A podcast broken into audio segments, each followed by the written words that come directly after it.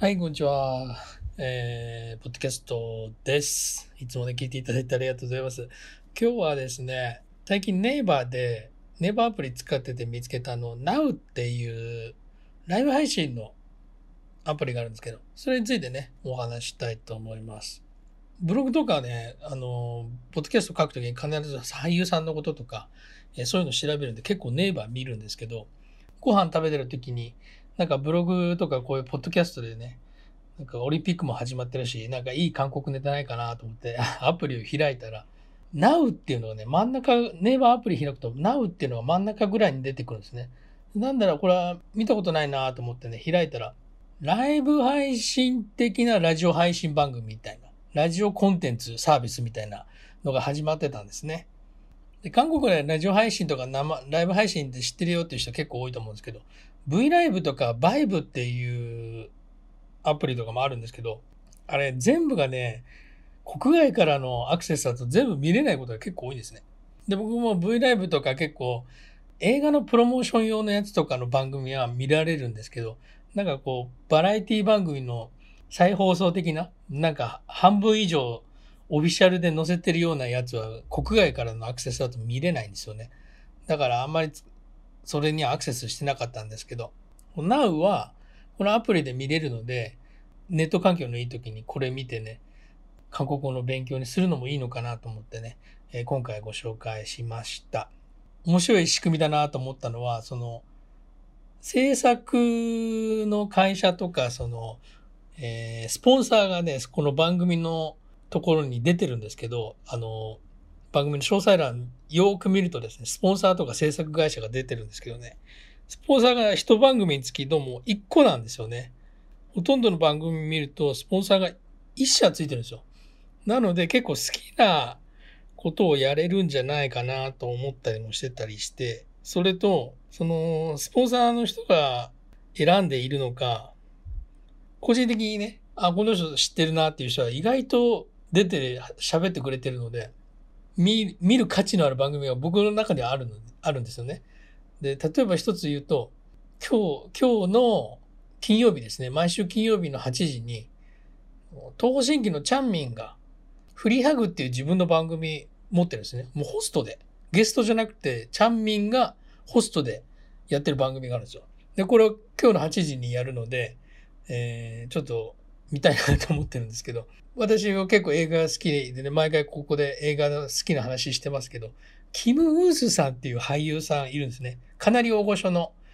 えー方なんですけどね。まあ大御所って言っても、結構ドラマの配役すごいんですけど、61年生まれなので、まだ60歳ぐらいですけどね。まあでも本当にちょこちょこドラマとか、えー映画の俳優で脇役で出てる人ですね。最近で言うと、知ってる人は知ってるかもしれないですけどね、結婚作詞、離婚作曲っていうなんかそのドラマあるんですけどね。えそれに出てますね。私はあんまりね、韓国のドラマ知らないので、すけども、出演作品見るとめちゃくちゃ作品名出てきますね。えー映画でも結構出てますんでね。映画だと、工作っていう映画があるんですけどね。日本語のタイトルだと、表情の女王だったかな。韓国語タイトルだとね、クッカデピョ2っていう、あの、アイスホッケーか。アイスホッケーの、女子アイスホッケーのことを題材にした、えー映画があるんですけどね。それにも一応出ていました。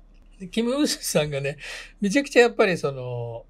面白くって、今ちょっとライブでね、この録音してる時にちょうどやってたんでね、ちょうど見てたんですけどね、やっぱ本当にもう、ザ・韓国人のおじさんみたいな 感じのね、あの、ノリで喋るんですよ。もう酒がないとダメだろみたいな、なんか、そういうことを言うのでね、まあ、本当に、久しぶりになんかこう、トーク番組の、トーク番組らしい番組見たなと思って、あんまりテレビ番組こっちで見れない、ね、違法なサイトをくぐれ、つつ、違法なサイトに入れば、前日のやつとか見れるんですけど、私はちょっとね、あの、ちょっとまああの、なんですかね、他の人と違って結構パソコンでこう、投資関係のログインとかをやってるので、あんまり違法サイトとかには、ちょっと気をつけてるんですね。ハッキングとかそういうのもあったりとかして。ね、そういう一度 LINE ハッキングされたりとかしたこともあったので、ちょっと違法サイトとかにはあんまりアクセスしないようにしてるんですね。やっぱネットバンキングとかもよく使うじゃないですか。あんまりそういうサイトは私もちょっとおすすめはしないんですけど。まあそれはいいとしてですね。まあそれすごい面白くって。で、そこで今日たまたまソランっていう、えー、バンドグループが出てましてね。結構好きな人は知ってるかもしれないですけど、BTS の、えー、演奏にちょっと5曲ぐらい参加したこともある、えー、ギタリストの人がいる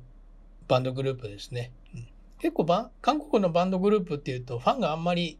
つかないっていうか商業的ではないイメージもちょっと国内ではあったりとかしてただ結構作品自体は結構出してたりするので、えー、もし興味があったら YouTube などで検索してみてください。ソランということです。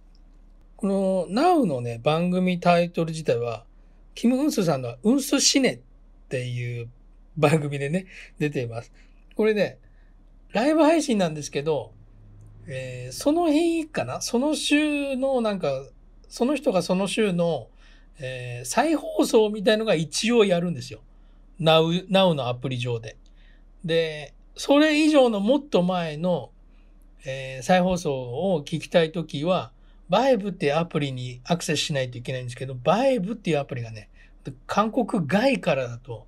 もう提供されてないですね。アプリのダウンロードもできない状態なので、だから私の場合はちょっとライブでもう見るしかないんですけど、でも逆になんか同じ時間っていう、やっぱり感覚がなんか面白いなと思って、えー、このアプリを結構気に入って、ね、見てます。今週の再放送は今週にしか、今週か1週間ぐらいなんか見れるのかな。だからその、Now の番組によってですね、再放送の時間が決まってるんですよ。だから、だいたい朝か夜ぐらいになんかアプリ開けば誰かが喋ってますんでね、えー、いいと思います。はい。もうちょっとね、あの、Now, Now のこともうちょっと、あの、よく宣伝してあげると別に好きでこの話してるんですけど、キム・ウスさんはまあちょっと渋いですけどね。あと東方神起のチャーミンさん。えっ、ー、と、それからレッドベルベットのスルギーっていう人だったかな。もう番組持ってますね。それからアストロアイドルグループですね。男性のアストロっていうアイドルグループも、えー、土曜日の夜の11時に、えー、Before Midnight という番組をホストしてます。あくまでもこれゲストじゃなくてホストってとこが面白いですよね。それからスーパージュニアも出てますね。スーパージュニアの2人ですかね。ちょっとね、私もこの番組表をね、まだちょっと見慣れてないというか、アプリの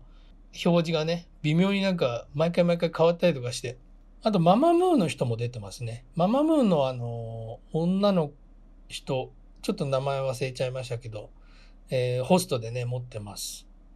K-POP のその流し聞きみたいな、ただただ K-POP チャートみたいなのが流れてる チャンネルみたいなのもありますんで、まあそれ別にラジオもできるんですけどね。まあそういった使い方でもいいと思いますし、あとはやっぱり僕はアクムっていうバンド、兄弟バンド、兄弟ユニットがね、あってですね、ボーカルが妹な、妹さんで、そこの音楽がすごい好きでね、そのイ・スヒョンも、えー、スヒョンのスっていう、スヒョンの森っていうね、番組ホストしてます。お兄さんと結構ね、お兄さんが出てくるんですけど、お兄さんとの掛け合いが結構面白くてね、あのー、まあ、見てますね。はい。結構なんか、あ、これからまた始まるというか企画されてる、えー、番組もあるみたいで、なんか、これは知っといてもいいのかなというふうに思ったんでご紹介しました。いつもね、韓国語の説明とかしてますけど、ラジオとかこういったライブ配信見て聞いてるとですね、えー、サヨンっていう言葉がよく出てくるんですね。サヨンって言うと、簡単に言うとお便りみたいな意味です。えー、特に視聴者がラジオ局とかこういったメディアに送ったのを紹介するときに、えー、じゃあなんかサヨンをね、紹介しますとか言って、サヨンサヨンを読みますとかっていうのよく聞きます、まあそれ簡単に言うとお便りですね。視聴者からのお手お便り。手が、手紙とは違ったなんか自分のこととか、手紙とか意味が違う、ピョンチじゃないところは、えー、サヨンは韓国語の時点でそのまま調べると、人のこととか、そういった物語を書いてあるものっていうふうに出てますんでね。まあ、お便りっていうことですね。はい。今日はいつも早めにね、早めにとか、まあ、夜ちょうど、えー、ポッドキャスト聞いてる人、聞いた人はですね、もしよかったらですね、ネイバーアプリをダウンロードして、8時の、えー、東方神起のチャミーの Now、ライブ配信ですので見てみてください。はい、今日も最後まで聞いていただいてありがとうございました。